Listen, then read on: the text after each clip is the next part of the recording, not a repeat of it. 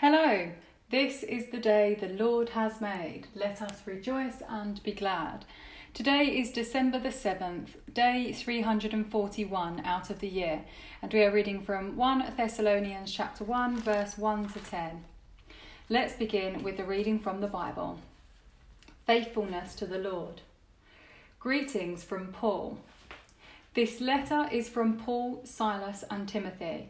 We are writing to the church in Thessalonica to you who belong to God the Father and the Lord Jesus Christ, may God give you grace and peace, the faith of the Thessalonian believers. We always thank God for all of you and pray for you constantly. As we pray to your God and Father about you, we think of your faithful work, your loving deeds, and the enduring hope you have because of our Lord Jesus Christ. We know, dear brothers and sisters, that God loves you and has chosen you to be his own people. For when we brought you the good news, it was not only with words, but also with power. For the Holy Spirit gave you full assurance that what we said was true, and you know of our concern for you from the way we lived when we were with you. So you received the message with joy from the Holy Spirit in spite of the severe suffering it brought you. In this way, you imitated both us and the Lord.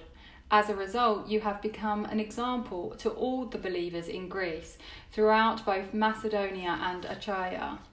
And now the word of the Lord is ringing out from you to people everywhere, even beyond Macedonia and Achaia. For wherever we go, we find people telling us about your faith in God. We don't need to tell them about it, for they keep talking about the wonderful welcome you gave us and how you turned away from idols to serve the living and true God. And they speak of how you are looking forward to the coming of God's Son from heaven. Jesus, whom God raised from the dead. He is the one who rescued us from the terrors of the coming judgment. This is the word of the Lord. Here ends the first reading. Now let's turn to the New Living Translation. Paul and his companions probably arrived in Thessalonica in the early summer of AD 50. They planted the first Christian church in that city, but had to leave in a hurry because their lives were threatened. At the first opportunity, probably when he stopped at Corinth, Paul sent Timothy back to Thessalonica to see how the new believers were doing. Timothy returned to Paul with good news.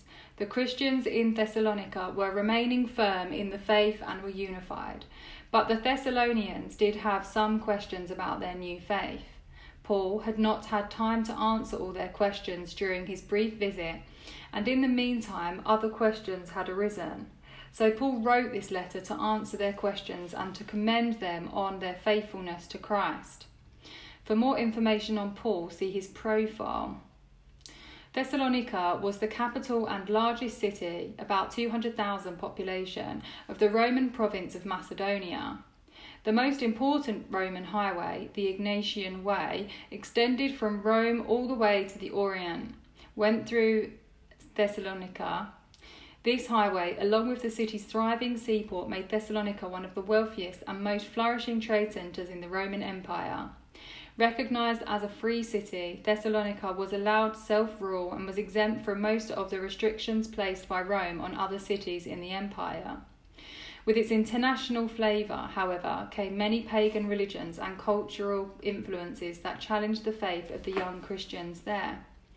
The Thessalonians had stood firm when they were persecuted.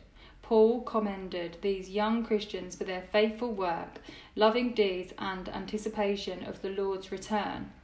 These characteristics are the marks of effective Christians in any age.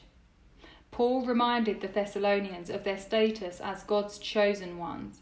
Very few issues cause more confusion and even arguments among Christians than the issue of election, being chosen by God.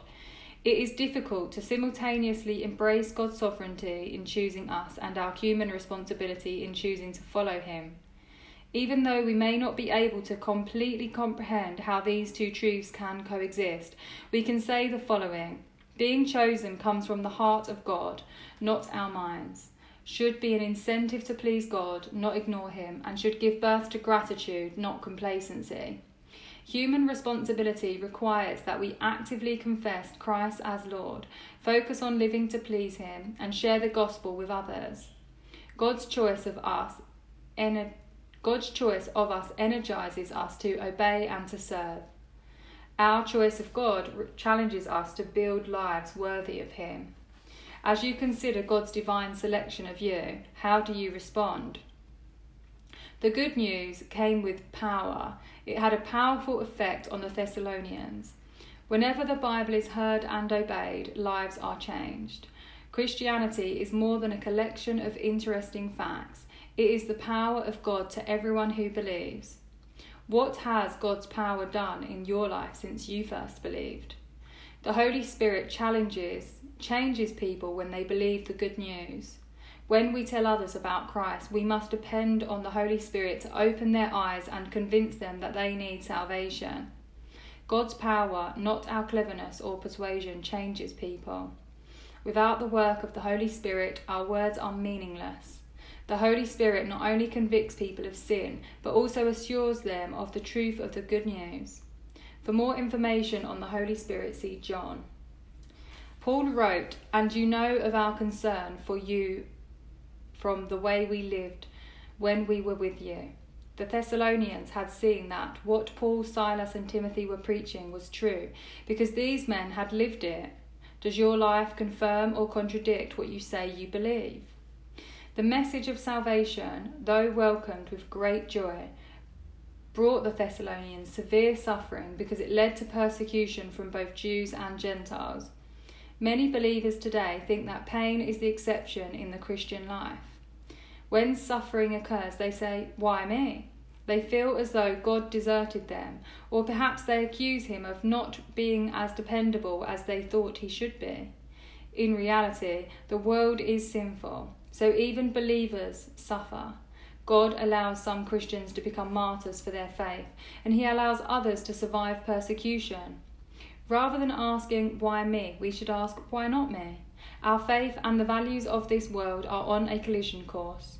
If we expect pain and suffering to come, we will not be shocked when they occur. We can take comfort in knowing that Jesus also suffered. He understands our fears, our weaknesses, and our disappointments. He promised never to leave us, and He intercedes on our behalf. In times of pain, persecution, or suffering, trust confidently in Christ.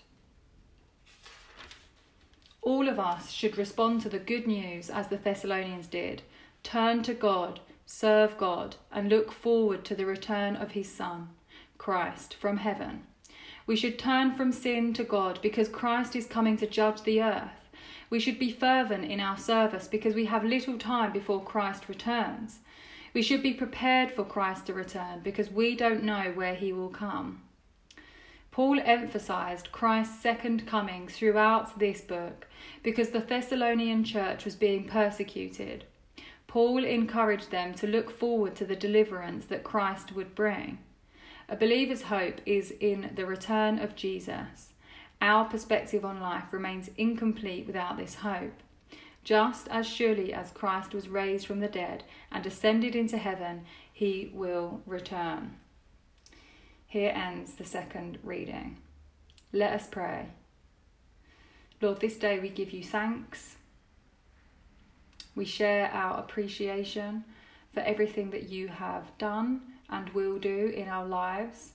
Lord, we are grateful and we say and exhort to the world, not why me, but, but why not me? Lord, we submit our lives to you. We turn to Christ and we trust. Help us this day to live a life aligned with your word, Lord, to move us further away from sin and closer to the truth. We pray that you keep our feet on the straight and narrow path. Let love shine out of our whole being. In Jesus' name, Amen.